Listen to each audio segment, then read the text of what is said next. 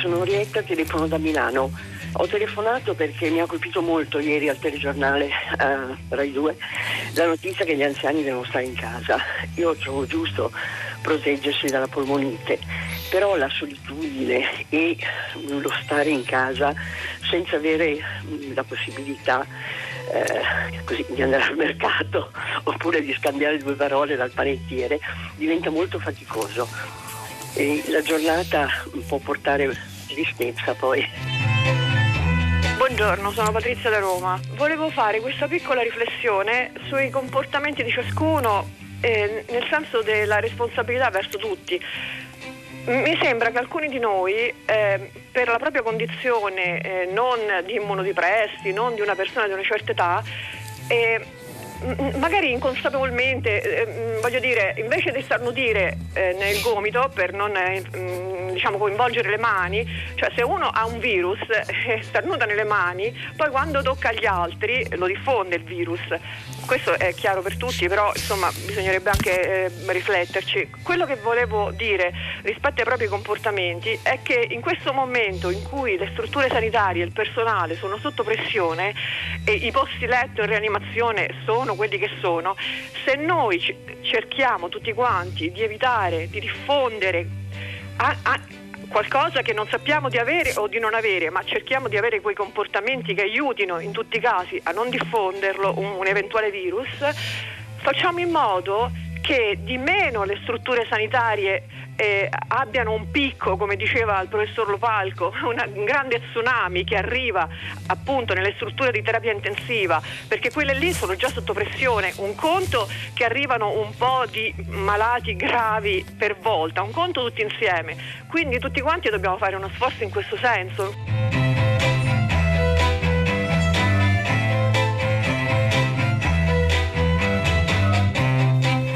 Eccoci, sono le 10 e 3 minuti, una buona giornata da Pietro del Soldato, benvenuti a tutta la città ne parla. Quelle che avete sentito di eh, Orietta da Milano e Patrizia da Roma sono soltanto due delle numerose telefonate, dei tanti messaggi arrivati stamani a prima pagina a commentare le novità sull'epidemia da coronavirus. Torniamo dunque ad occuparcene anche noi dopo due puntate di ieri e l'altro ieri dedicate alla crisi dei profughi al confine tra Grecia e Turchia perché insomma ci sono delle notizie molto pesanti che in prospettiva stanno per cambiare la nostra vita. Avete sentito la preoccupazione della signora Orietta da Milano, come tanti anziani la prospettiva di non poter uscire di casa, non andare al mercato, significa avere di fronte settimane, ma quante poi, di solitudine, un isolamento sociale che spaventa, forse addirittura più della malattia e chissà se in questo hanno ragione le persone oppure si sbagliano. E le nuove misure proposte dal Comitato Tecnico Scientifico voluto dal Presidente del Consiglio Giuseppe Conte che con tutta probabilità verranno recepite forse già oggi in un decreto eh, dal Consiglio dei Ministri e prospettano davvero cambiamenti radicali. Sono estese a tutto il territorio nazionale, saranno presumibilmente estese a tutto il territorio nazionale le misure cautelative già prese per le regioni cosiddette a zone gialle, cioè Lombardia, Emilia Romagna e Veneto. Non è esclusa neppure la chiusura di tutte le scuole sul territorio nazionale, dice il Corriere della Sera, riprendendo una, alcune parole pronunciate dallo stesso Conte ieri alle forze politiche eh, riunite, maggioranza e opposizione, per fare il punto sull'epidemia.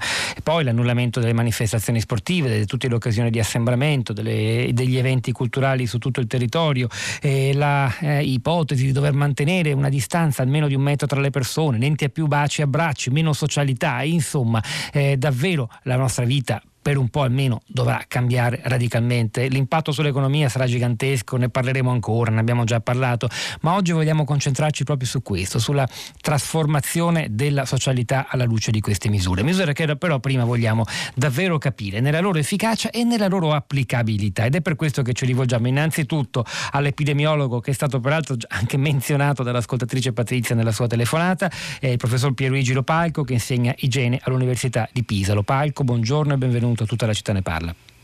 Buongiorno a voi e a tutti gli ascoltatori. È con noi anche la psicologa Anna Oliverio Ferraris, benvenuta, ben ritrovata. Buongiorno a tutti. Docente di psicologia dello sviluppo all'Università di Roma, ha scritto tra i suoi libri, ricordo anche il volume Psicologia della paura, che oggi sembra più prezioso che mai, è uscito qualche anno fa.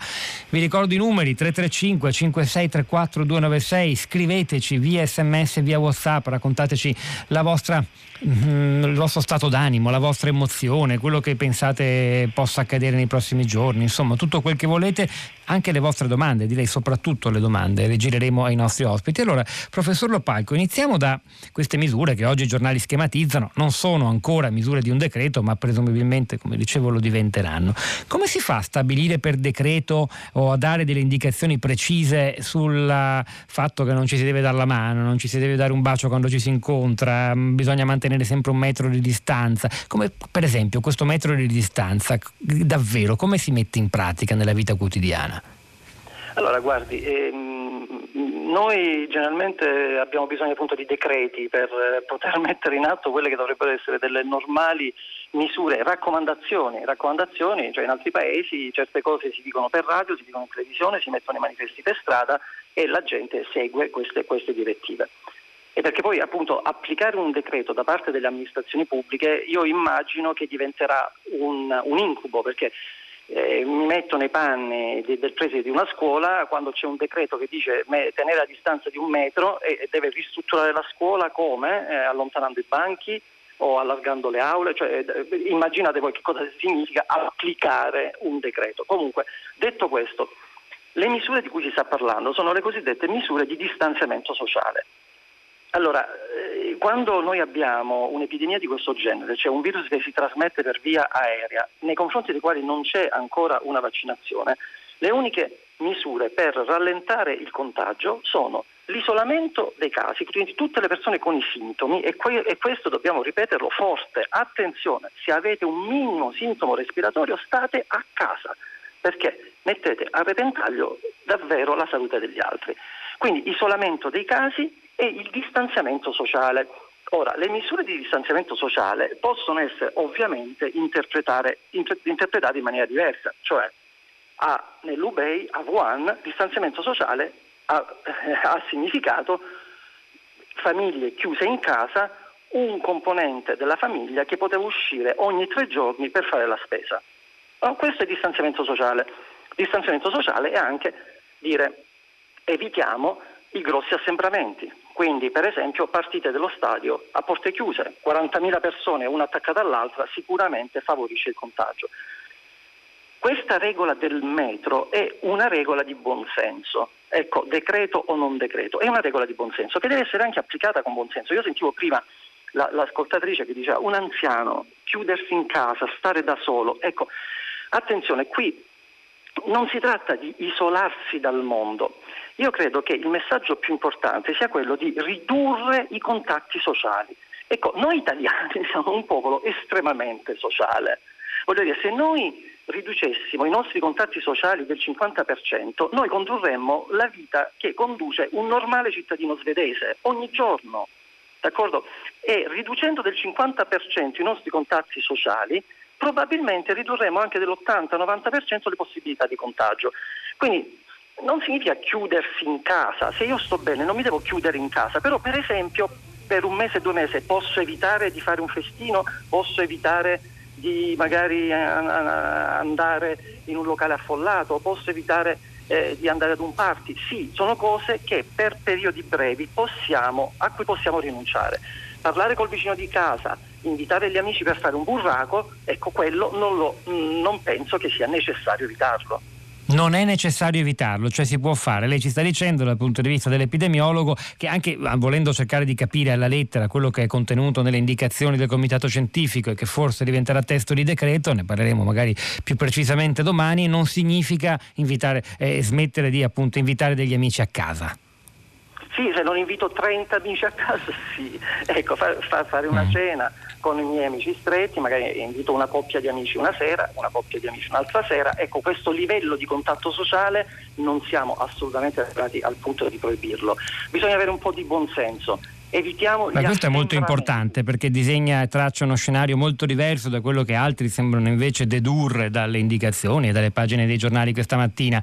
E poi per quanto riguarda il nodo degli anziani, professor Lopalco, e qua comincio a coinvolgere anche la psicologa Oliverio Ferraris, eh, a parte vabbè c'è Attilia che ci dice ma che, ma che emozioni, di che cosa mai vi occupate, chiedetevi piuttosto del reale pericolo del prossimo spillover, questa parola che, sta in, che è anche il titolo di un famoso libro sulle epidemie che indicherebbe il, il futuro magari magari riemergere il picco, l'impossibilità di contenerlo. Però poi eh, leggo Bruna da Merano che scrive preferisco vivere senza paura come faccio io, che vivere isolata ma in preda alla paura indotta. La mia vita non è cambiata, ma dove andiamo a finire? Eh, se ci fosse una guerra come in Siria, cosa faremmo? Ora, al di là dei paragoni con la Siria e con la guerra, il fatto che appunto molti, anche molti anziani intervistati, le ultime edizioni del giornale radio hanno anche dato voce ad alcuni anziani milanesi che escono lo stesso e dicono preferisco correre il rischio di ammalarmi che passare attraverso la pena della solitudine in casa, perché per gli anziani è già un problema. Tutto questo questo si inserisce evidentemente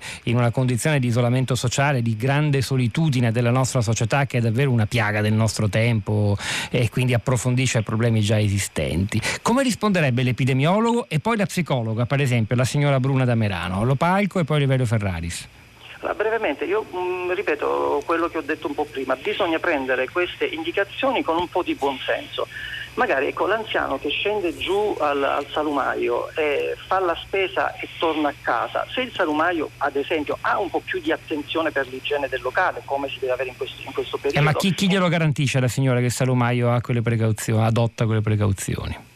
Il senso civico. Per la miseria, una volta per tutte in Italia possiamo pensare agli italiani come persone dotate di senso civico. Non, non, non, possiamo andare avanti a forza di decreti, di divieti e di proibizione. Un po' di senso civico, mettiamoci tutti insieme e cerchiamo di limitare la diffusione di questo virus. Allora, uh, Oliverio Ferrari, se vuol provare anche lei, partendo proprio da quella parola paura che continua a ritornare in ogni puntata che dedichiamo a cui a tutta la città ne parla, l'epidemia, eh, che dice preferisco star senza paura, uscire di casa, certo, andare incontro a qualche rischio, ma in casa non ci voglio stare, perché se lo palco dice si tratta solo di qualche settimana, di un po' di buonsenso, qualche amico a casa lo si può invitare, beh, in realtà milioni di italiani oggi reagiscono a questa notizia con, con, con la sensazione di dover stare reclusi, con molta... Eh, paura, angoscia.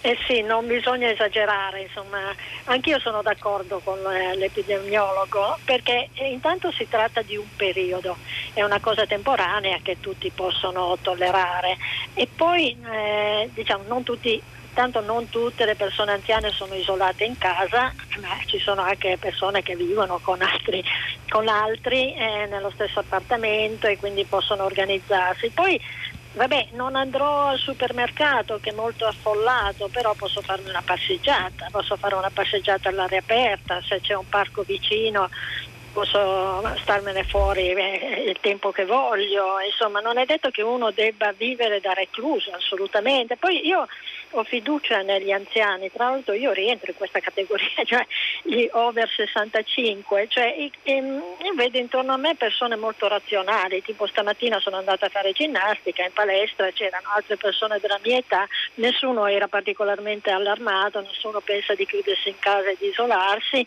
facciamo uh, un po' di ginnastica aerobica perché fa bene, anzi se qualcuno deve restare a casa lo consiglio molto perché questo serve alla respirazione, serve a tenersi in forma, oltre a fare delle attività di, eh, rilassanti e così via. Insomma, io vedo che le persone sono in gran parte razionali, se non le allarmiamo troppo, perché c'è stato un po' troppo di allarmismo anche sugli schermi televisivi, eccetera, e sappiamo benissimo che la paura è contagiosa, è molto contagiosa, si trasmette da uno all'altro anche attraverso i toni della voce, le mimiche, le, queste rappresentazioni. Cioè, eh, se io penso a quello che ha fatto il governatore di Milano, veramente eh, mi, mi, mi, mi, vengono i brividi, insomma, per come ha diffuso, diffuso, la paura in tutto il paese, mettendosi con la mascherina, eccetera, quando invece bisognava molto tranquillizzare le persone, perché alla fine,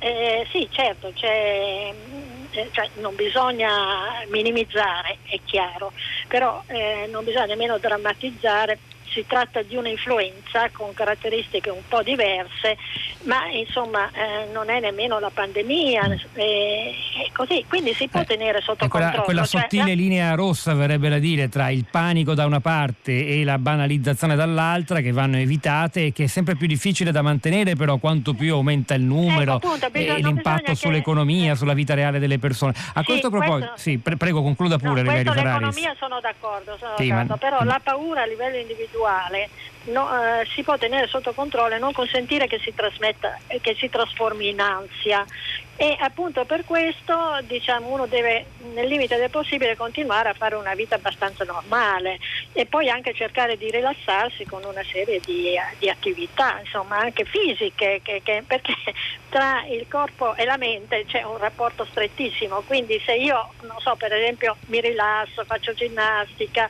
eh, eh faccio una passeggiata eccetera ho anche molto meno paura. Evitare che la paura parlare sì. sì. parlare anche al telefono con altre persone, magari non, non le vedo direttamente, però oggi le persone si, si, telefonano spessissimo e anche questo è un modo per scaricare ansia, scaricare tensione, tranquillizzarsi e così via. Insomma, sono, sono molto importanti mezzi. le parole e anche le indicazioni che la psicologa Anna Oliverio Ferraris in qualche modo ha dato a, ai tanti anziani in ascolto e che si trovano a fare i conti con questa novità che non riguarda più soltanto gli anziani lombardi. Eh, specifichiamolo, almeno queste sono le indicazioni del Consiglio tecnico, del Comitato tecnico del della Presidenza del Consiglio. Eh, a casa in ogni caso over 75, over 65, cioè quel, quel, decennio soltanto se si tratta di persone con patologie o vulnerabilità particolari. È interessante questo focus sugli anziani che ora affrontiamo anche con un'altra voce molto competente, quella del geriatra Giancarlo Isaia. Professore, buongiorno e benvenuto. Buongiorno. Insegna all'Università di Torino, è presidente dell'Accademia di Medicina eh, di Torino. Eh, il fatto che si sottolinei come c'è un ascoltatore che manda un messaggio che fa pensare, perché ovviamente gli anziani sono la categoria più vulnerabile, però poi noi in realtà viviamo, lo dice Chiara, in una realtà che lei li finisce astrusa, dove chi ha 65 anni o più è quasi, è ancora la vera forza lavoro, primari, magistrati, generali, imprenditori, ministri. A me è venuto da aggiungere al messaggio di Chiara un'altra considerazione, l'altra grande notizia di cui oggi si parla sui siti, anche italiani, sui giornali di tutto il mondo, sono le presidenziali americane, in particolare le primarie democratiche. Beh, se queste misure dovessero essere adottate dagli Stati Uniti, tutti i principali candidati alla Casa Bianca dovrebbero starsene a casa, interrompere la campagna per chissà quanto tempo. Donald Trump, Michael Bloomberg, Joe Biden, Bernie Sanders sono tutti over 75. Eh, Elizabeth Warren, la quinta, è over 71, è over 70. E sarebbe, paradossale, però è interessante. No? Stiamo considerando di una categoria di persone che è vulnerabile fisicamente, ma che per, nella prima democrazia del mondo è, è, occupa tutti gli spazi del potere. È un paradosso su cui riflettere forse, Isaia. Ma dunque io volevo dire soltanto questo, sono in accordo con la psicologa che ha parlato poco fa, nel senso che non bisogna creare allarmismo o panico. Il problema è che eh, l'influenza si, questa influenza particolare si diffonde con molta rapidità e eh, ha effetti non dico trascurabili, ma certamente non gravi nella fascia di popolazione diciamo così giovane e sana, e invece degli effetti piuttosto gravi sulla borsa anziana. Quindi il provvedimento va secondo me nella giusta direzione perché circoscrive una fascia di persone, di popolazione a rischio che sono gli anziani ma non solo gli anziani. Abbiamo anche dei giovani che possono essere a rischio, penso so, ai pazienti oncologici, ai pazienti immunodepressi, ai pazienti che prendono farmaci a effetto immunodepressore, eccetera. Quindi la, la questione dell'età è un concetto puramente indicativo che è stato fatto per far capire il messaggio, però in effetti se io ho un quarantenne che ha eh, un tumore metastazizzato che fa la chemioterapia è da inserire ugualmente in questa categoria. Quindi questo provvedimento va in direzione giusta per due, due, due motivi. Uno perché eh, imposta finalmente un concetto di prevenzione primaria, cioè si rivolge alla popolazione sana comunque non necessariamente ammalata e dice tu devi fare così, così, così così. Ci sono questi provvedimenti che sono abbastanza semplici. E poi sposta, secondo me, l'attenzione dei media, anche della gente, dalla malattia al malato. Nel senso che in queste settimane abbiamo sentito sempre soltanto parlare della malattia, meccanismi di contagio, tutte queste cose qui, però si è trascurato eh, il recettore, cioè eh, lo stesso, lo stesso virus che eh, infetta migliaia di persone, beh, potrà colpire in modo letale o comunque molto grave una Quindi questo è eh, essenzialmente il problema. Per quanto riguarda i disagi che sono stati incrementati da più parti, beh insomma non drammatizziamo, anche qua esistono le reti sociali, eh, no, intanto parlare al telefono eh, anziché uscire, questo è normale, quindi si stacca il telefono, si sentono i vecchi amici, i parenti e quindi si conforta in questo modo. E poi eh, per approvvigionarsi delle, delle, derrate alimentari, beh, questo può essere un problema, però io credo che eh, nei piccoli paesi, nei piccoli centri è quasi naturale avere un vicino di casa, un ragazzo o una ragazza che ti porta il cibo. Eh, nelle grandi città è un pochettino più complicato, ma abbiamo delle ottime associazioni volontariate. Mi, mi scusi, professor Isaia, la interrompo per certo. leggere una domanda di un'ascoltatrice. Anna, certo. 65 anni, vado in piscina tutti i giorni per i miei dolori alla schiena. Che devo fare? Anna non specifica da dove scrive, ma a questo punto non conta più, perché le misure valgono non solo per le zone gialle, Lombardia, certo, Emilia e certo, Veneto, certo, ma per tutto il territorio territorio nazionale. Che cosa gli risponde ad Anna? Allora Anna se sta bene, se non ha influenza, se non ha raffreddore come sintomo, vada pure in piscina. Ah, eh, però osservi le precauzioni di cui sopra, e cioè praticamente eh, si limita al, limite, limita al, minimo indispensabile i contatti diretti con le persone, eh, dove ci, immagino in piscina non ci sia poi centinaia di persone, sia abbastanza rarefatte, ma insomma cerchiamo di, eh, col buon senso, può andare benissimo in piscina, ci mancherebbe altro, e come, come, vedo io qui abito a Torino davanti a un bellissimo parco del Valentino, beh, ci sono centinaia di persone, anche anziane, che vanno a correre o camminare in bicicletta eh, praticamente le ore calde, diciamo che dalle 11 fino verso le 5 del pomeriggio, quindi anche questo va, va detto, no? può, le, le, norme non sono norme di legge, non è che il vigile mi multa se io ho 75 anni e vengo preso non so, al bar o al ristorante, e sono raccomandazioni di buon senso che vanno nella direzione giusta, come dicevo, che vanno interpretate appunto come eh, raccomandazioni per difendere innanzitutto la nostra salute quindi non vanno prese come un metodo coercitivo, una specie di oppressione dello Stato che mi impedisce di fare chissà che cosa, ma vanno prese come una, una, una, una indicazione per proteggere la mia salute e anche quelle degli altri. Quindi anche in questa direzione va bene, per esempio la chiusura delle scuole che è stata prorogata, giustamente ancora per questa settimana e poi vedremo, beh, non è tanto anche per proteggere i bambini certamente, ma siccome i bambini sono meno colpiti, sono forse più, più difesi, eh, per proteggere i nonni, perché poi i bambini si beccano il virus magari in scuola, vanno a trovare il nonno e lo infettano, quindi mm. anche questo secondo me è una, una norma di prevenzione molto opportuna. Quindi non drammatizziamo, è un po' in sostanza il messaggio che ci viene da, no, dal geriatra Giancarlo Isaia, dall'epidemiologo Pierluigi Dopalco, dalla psicologa Anno Oliverio Ferrari, è un messaggio che si rivolge in particolare a quegli ascoltatori come la signora Orietta da Milano che ha chiamato stamani a prima pagina, anziana che è spaventata più dalla solitudine dello stare in casa per alcune settimane che dal pericolo del contagio.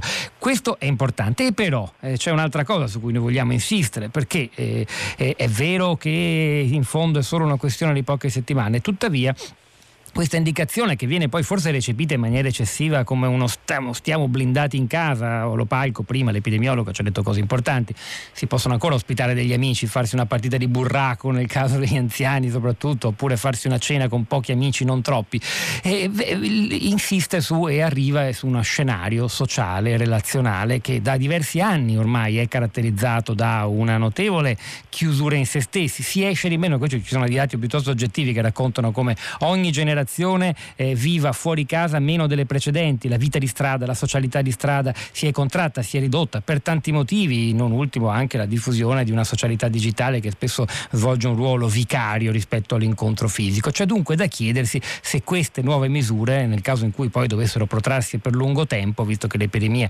secondo alcuni è solo all'inizio, potrebbe impattare, avere davvero delle conseguenze importanti sulla nostra socialità già in parte almeno in crisi. Mauro Magari Gatti, buongiorno e benvenuto. Buongiorno. Sociologo, sì. insegna alla, all'Università Cattolica di, di, di, Milano. Che ne pensa lei di questo? Sì, ma eh, allora diciamo che eh, sicuramente questa vicenda che ci è eh, piombata addosso e che stiamo percependo sicuramente con un senso di allarme forse eccessivo, ehm, avendo diffuso un sentimento di paura molto forte nella popolazione, rischia di mh, condizionare, non solo di condizionare, ma di modificare anche eh, il già precario senso di, di, fiducia che è la base poi delle nostre relazioni. Eh, contagio viene dal latino e significa esattamente il fatto che qualche cosa si diffonde tra noi perché entriamo in contatto l'uno, altri, l'uno con l'altro e, e, quindi il contatto diventa il problema, diventa eh, il canale attraverso cui la malattia circola. Questo cosa vuol dire? Vuol dire che da una parte è necessario capire che le indicazioni che anche il governo adesso sta diramando sono molto importanti, che bisogna tutti modificare alcuni nostri comportamenti perché è esattamente attraverso i nostri contatti che il contagio si diffonde, ma dall'altra parte non confondere quelle che sono delle sane indicazioni per eh, contribuire a contrastare la diffusione del virus con eh, l'idea che l'altro c'è ostile, l'altro un pericolo, dobbiamo stare alla larga dalle altre persone, dobbiamo rinchiudersi in casa. Cioè sono due piani eh, che sono diversi e che vanno distinti. E, mm, voglio tornare su questo punto dall'epidemiologo Lopalco, eh, appunto mh, mm, al di là delle, di sbagliati atteggiamenti, di drammatizzazione o banalizzazione, eh, leggere sui giornali a fianco alle misure nuove, non più baci né strette di mano, che secondo alcuni, non so quale sia la sua opinione, ci interessa molto, eh, l'epidemia potrebbe in realtà essere eh, a, a, all'inizio, dovremmo ancora aspettarci numeri molto molto grandi, c'è chi parla di, di crescita esponenziale, ho visto anche un comunicato dello scienziato Giorgio Parisi Parisi, presidente dell'Accademia dei Lincei, che basandosi su modelli matematici parla di crescita esponenziale, è rilanciato anche da autorevoli scienziati, mi è arrivato un messaggio poco prima di iniziare la diretta. Altri invece, un fisico intervistato dal Corriere della Sera dice che forse non è così. È chiaro che siamo sul, sullo, sullo, scenario di ipotesi contrastanti, forse inevitabile. E però eh, lei capisce, la paura è difficile da contenere, l'idea che questo cambierà davvero il nostro stile di vita per lungo tempo, come si fa a sradicare? Lo palco. Lo palco non c'è più, credo. Mi confermate? No. allora la stessa domanda, io la giro agli altri. Professor Isaia innanzitutto e poi ancora Oliverio Ferraris. Non c'è neanche Isaia, speriamo che ci sia qualcuno collegato. No, sì. Allora, Isaia, professore, il geriatra, a lei, poi Oliverio Ferraris.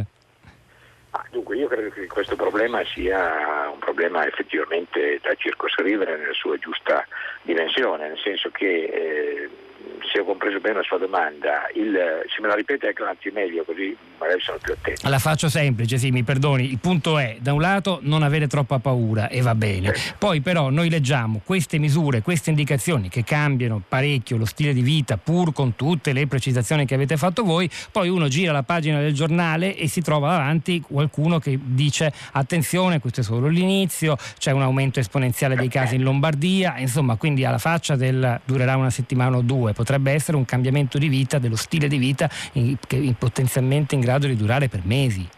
Potrebbe anche essere, ma se fosse così eh, farebbe parte dell'evoluzione del, del genere umano. In fondo un grande popolo, l'italiano credo sia un grande popolo, eh, trae dalle difficoltà le risorse per superarle, per diventare sempre meglio. Quindi io credo che eh, questa, questa, questa dire, questi provvedimenti in fondo non, vanno, non, ci mettono mica in prigione, insomma, non è un attentato alla libertà individuale.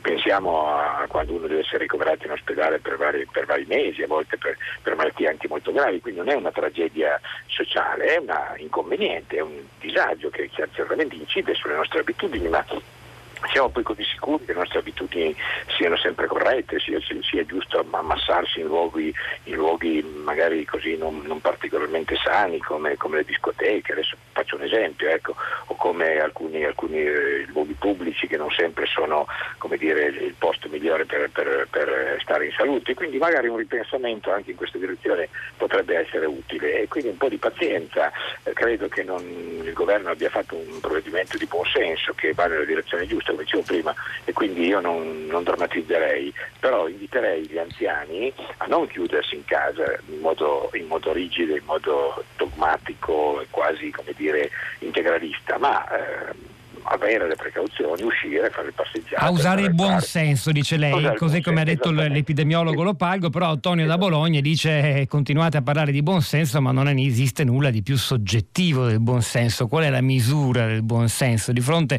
a uno scenario così incerto, forse in effetti, Anna Liverio Ferraris, uno ha anche bisogno di indicazioni precise per fronteggiare appunto l'incertezza. Che ne pensa?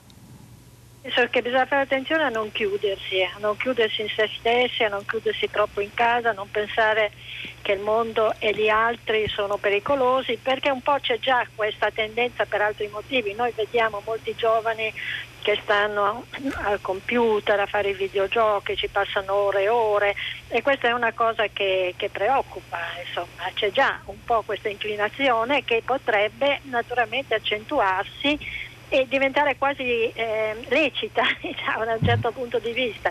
Cioè, Addirittura eh, incentivata come comportamento virtuoso, ciò che fino all'altro ieri raccontavamo come un problema. Mm. Sì, noi diciamo ragazzi si potrebbe fare la, la scuola attraverso i, i media, insomma, digitali, eccetera, però poi bisogna stare attenti all'esagerazione, a chiudersi. Per esempio, faccio un esempio, io oggi pomeriggio alle due andrò con i miei due nipoti a, a, al parco, all'aperto, insomma proprio per evitare che poi loro passino troppo tempo col, di fronte a questi gadget, videogiochi eccetera, rimanendo chiusi in casa. Ecco, quindi cercare di equilibrare questo aspetto perché se no se no effettivamente c'è un po' questa, questo pericolo. Eh, Mauro, eh, della... Grazie davvero, no, questo è chiaro Oliverio Ferraris. Mauro Magatti, un'ultima domanda per lei. E se invece facessimo mm, in qualche modo tesoro di questa esperienza, come altre volte è capitato in, età, in tempo di crisi, lo diceva anche un altro ascoltatore a prima pagina stamani, e imparassimo appunto ad adottare eh, comportamenti più sani e eh, anche appunto un maggior senso civico. C'è chi per esempio collega il non ho paura di prendere il virus, esco lo stesso, voglio continuare la mia vita sociale con in realtà l'egoismo, perché appunto uno non considera che può essere anche a sua volta contagioso. Dunque potremmo forse eh, imparare, trarne anche qualche lezione positiva da un'esperienza così difficile che ci troviamo di fronte, soprattutto per gli anziani, ma insomma per tutti. Eh, sicuramente sì, torno sul concetto di prima, eh, contagio viene da contatto, quindi diciamo, stiamo parlando di qualche cosa che riguarda il nostro modo di stare insieme, il nostro modo di convivere, il nostro modo di toccarci e quindi certamente dobbiamo eh, aggiustarlo rispetto alla malattia, ma questo ci può anche permettere di affrontare magari delle questioni che c'erano già prima della malattia. Mi permetto anche però di, di, dare un consiglio a tutti gli ascoltatori perché io credo che ci sia anche una questione proprio di percezione. È circolato nella rete e si trova facilmente su internet eh, un breve estratto dell'Istituto Luce di un telegiornale degli anni 60 in cui si racconta di una forte epidemia di influenza in cui lì nell'estratto del telegiornale dell'Istituto Luce si parla di 13 milioni di italiani allettati e 5 mila persone che erano morte.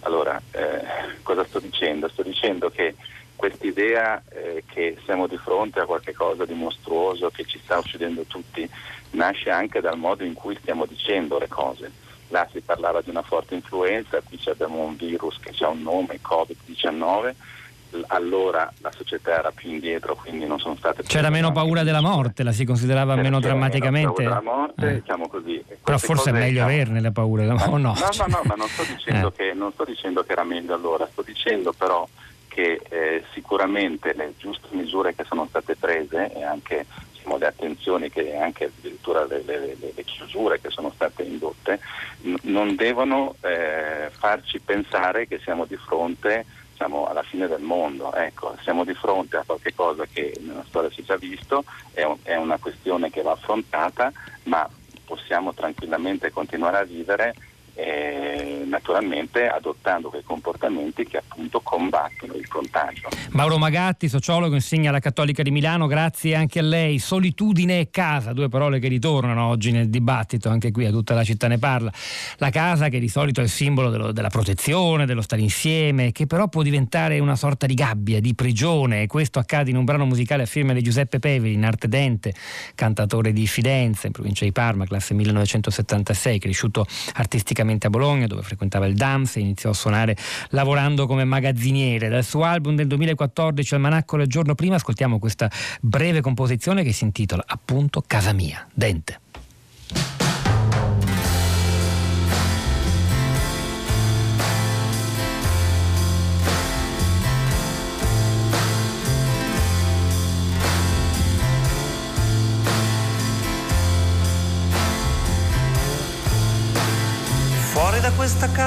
Casa che ha i capelli come tetto, che freddo che fa.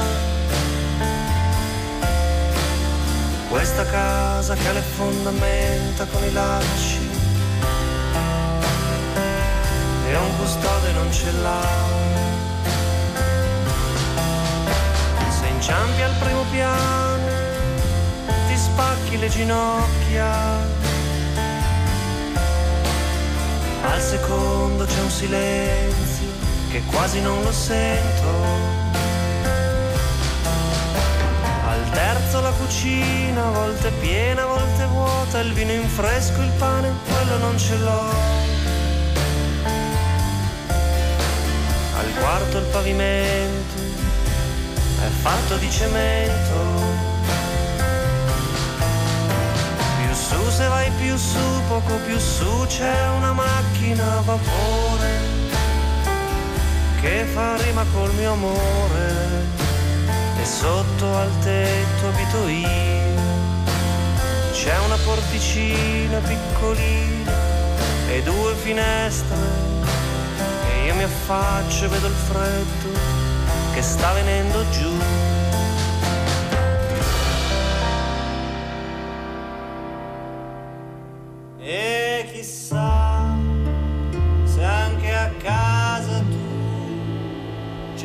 Questa neve che nevica.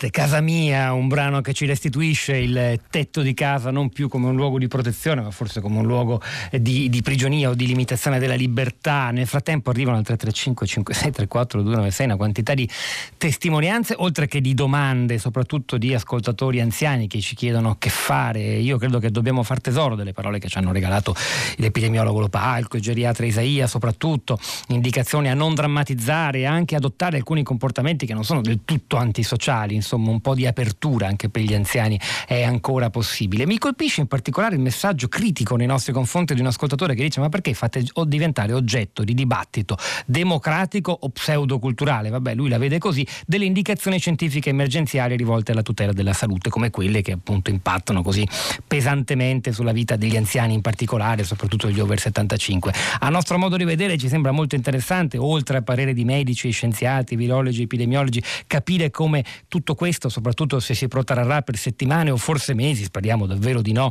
cambierà la nostra socialità e il nostro rapporto con gli altri e con le emozioni fondamentali, tra le quali inevitabilmente la paura. Marco Filoni, buongiorno e benvenuto. Ciao Pietro, buongiorno. Marco Filoni è un, nostro, è una, un nostro, collega, una voce di Radio 3, condut- tra i conduttori di Pagina 3, autore dei gettoni di filosofia, insegna filosofia politica alla Link Campus University, anche responsabile editoriale di Treccani Libri, che, che, ha scritto un libro qualche mese fa che sembra proprio almeno nel suo sottotitolo, il titolo è Anatomia di un assedio, il sottotitolo La paura nelle città sembra davvero di straordinaria attualità, anche se quello in realtà è un percorso nella storia degli insediamenti urbani e tuttavia eh, va detto che, da, almeno questo par di capire Marco, la, la, la paura paura sia davvero un elemento costitutivo delle città, dell'assembramento umano come noi lo conosciamo, quindi niente di nuovo sotto il sole, come dire.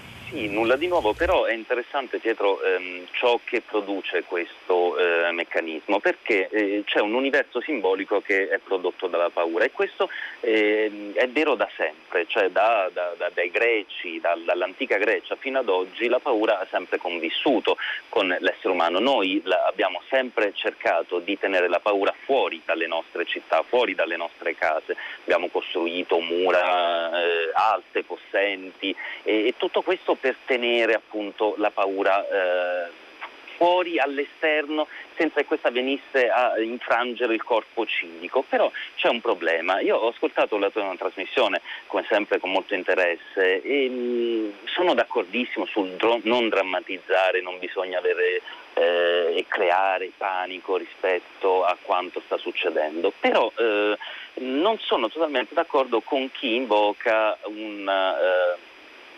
bisogna non aver paura, al contrario io penso che la paura bisogna averla perché affrontare la paura, darle un volto, darle un nome è una necessità dell'uomo. Se noi invece continuiamo a eh, pensare che la paura eh, è qualcosa che non bisogna avere, è come se in qualche modo stessimo dando, le, perché la paura come la lebbra, la peste, il colera e il coronavirus, come tutti i contagi, eh, porta sempre con sé delle specifiche domande politiche di esclusione. Ti faccio un esempio. Allora, la ricerca e l'allontanamento dell'untore, quando non la sua eliminazione, un colpevole, l'altro, lo straniero, colui che viene da lontano portando con sé il germe del male. Ecco, tutto questo è ciò che crea la paura quando non le si dà un nome, quando non le si dà un volto. Invece io credo che bisogna aver paura. C'è un famoso discorso di Roosevelt, il presidente Roosevelt, elencava fra le libertà imprescindibili della democrazia la freedom from fear, bisogna eh, essere liberi dalla paura. Ecco,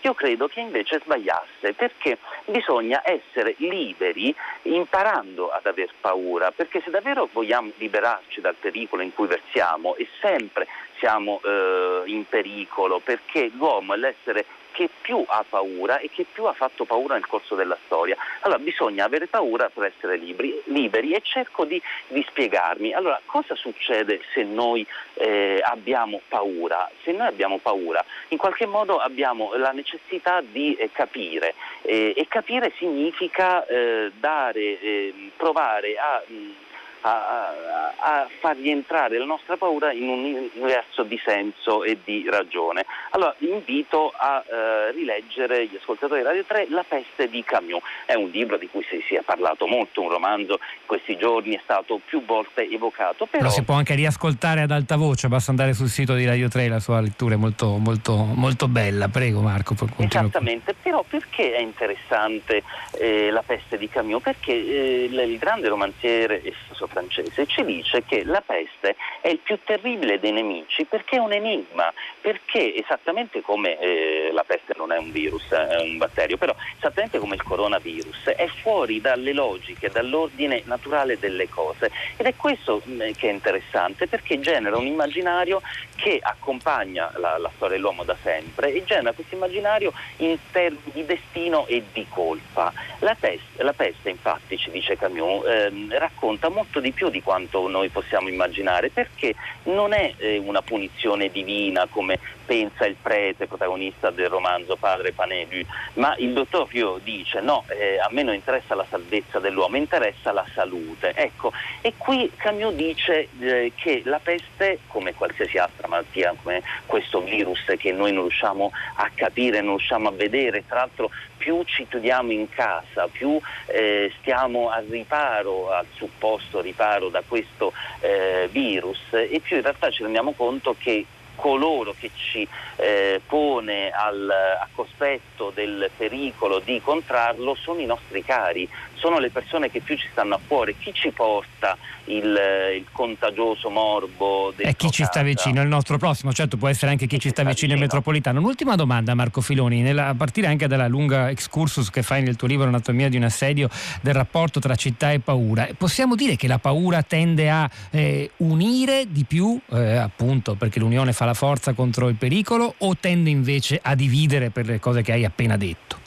La paura tende Un minuto unire... per rispondere.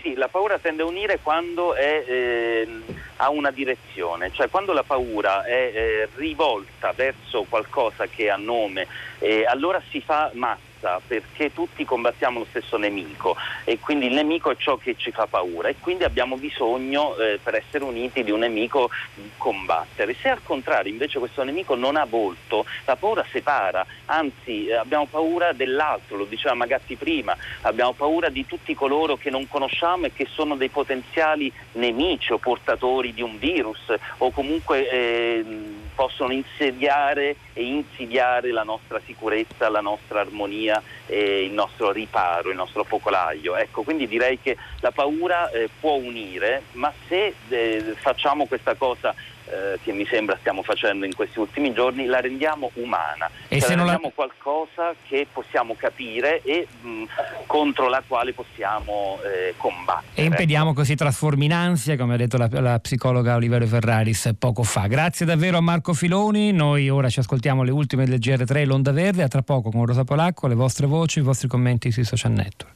Tutta la città ne parla. E adesso una domanda. Che cosa ci ha portato il Natale? Le solite cose, festoni colorati, pioggia e influenza. Una vera epidemia. 13 milioni di italiani a letto, un italiano su quattro, e 5.000 sono passati a miglior vita. Le strade, le fabbriche, gli uffici, i mercati si sono mezzi vuotati. A riempirsi sono stati gli ospedali, doppi letti dunque anche se le cliniche sono sempre le stesse. Quando Mao starnuta, dice un proverbio inglese coniato da poco, il mondo si ammala. Infatti, l'epidemia di quest'inverno è nata a Hong Kong nel luglio del 68, un anno e mezzo fa. Ha impiegato 18 mesi per arrivare in Italia, ma in compenso ci ha colti del tutto impreparati. Adesso che è quasi passata, è risalita al nord, ha varcato le Alpi, possiamo fare il bilancio. Negativo, senz'altro. L'influenza non è pericolosa? E chi lo dice? Non bastano sciroppi e supposte, gocce e iniezioni che vengono dopo. Occorre fermare il virus prima che arrivi.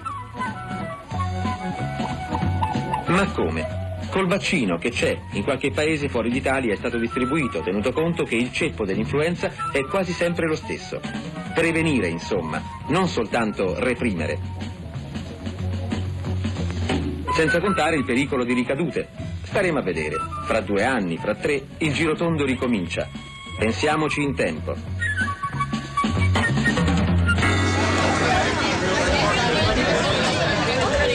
Eccolo l'audio di quel video dell'Istituto Luce, già citato anche dal sociologo Mauro Magatti poco fa qui a tutta la città ne parla, che sta letteralmente facendo, catalizzando visualizzazioni su visualizzazioni in rete, l'epidemia eh, cosiddetta di Hong Kong che colpì l'Italia nel 69, 13 milioni di italiani a letto e avete sentito, è davvero sconcertante la diversità di approccio. Già solo la musica di sottofondo, dai toni allegri ad accompagnare una voce del giornalista che dice e 4.000 italiani passati a miglior vita soltanto in un inverno a causa di un'epidemia influenzale. E cos'è successo? Cos'è cambiato in mezzo secolo rispetto al nostro rapporto con la morte, con la paura? È davvero incredibile, bisognerebbe rifletterci ancora ed ancora perché insomma l'abisso rispetto al nostro atteggiamento di oggi e alle misure giuste, sacrosante, consigliate dagli scienziati e forse, chi lo sa, adottate oggi per decreto dal Consiglio dei Ministri è davvero notevolissimo. Ora veniamo alle reazioni dei nostri ascoltatori attraverso i social network con Rosa Polacco. Rosa, a te.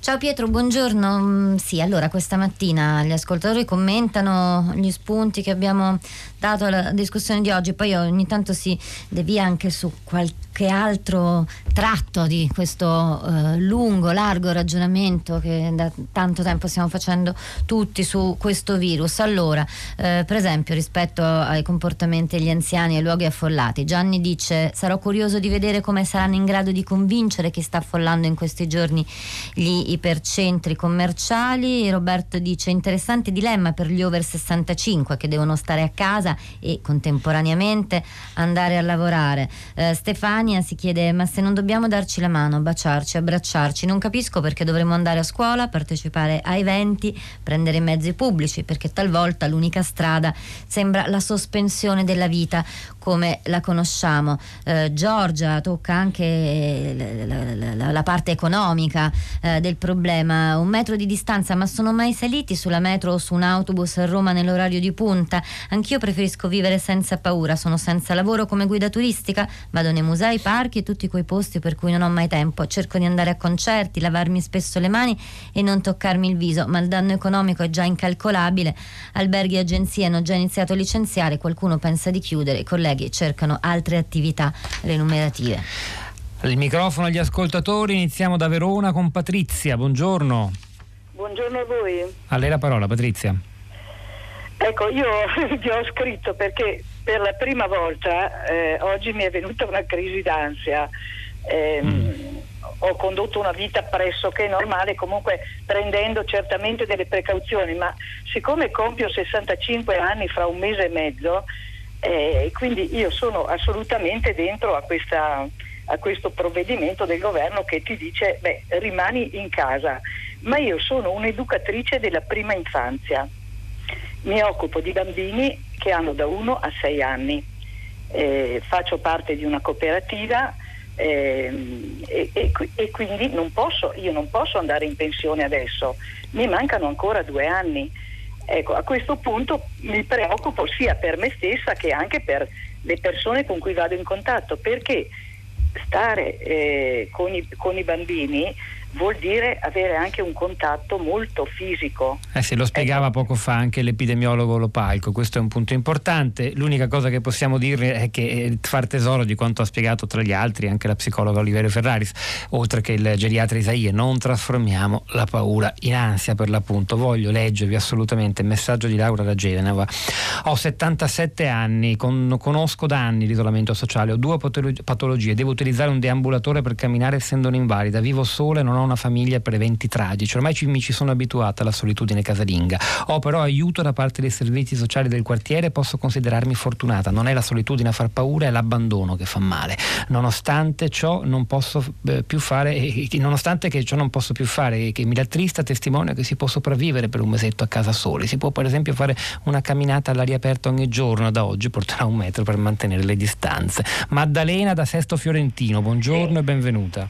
Buongiorno, prima di, prima di, tutto un grazie a questa trasmissione che si occupa di grandi problemi nostri e del mondo.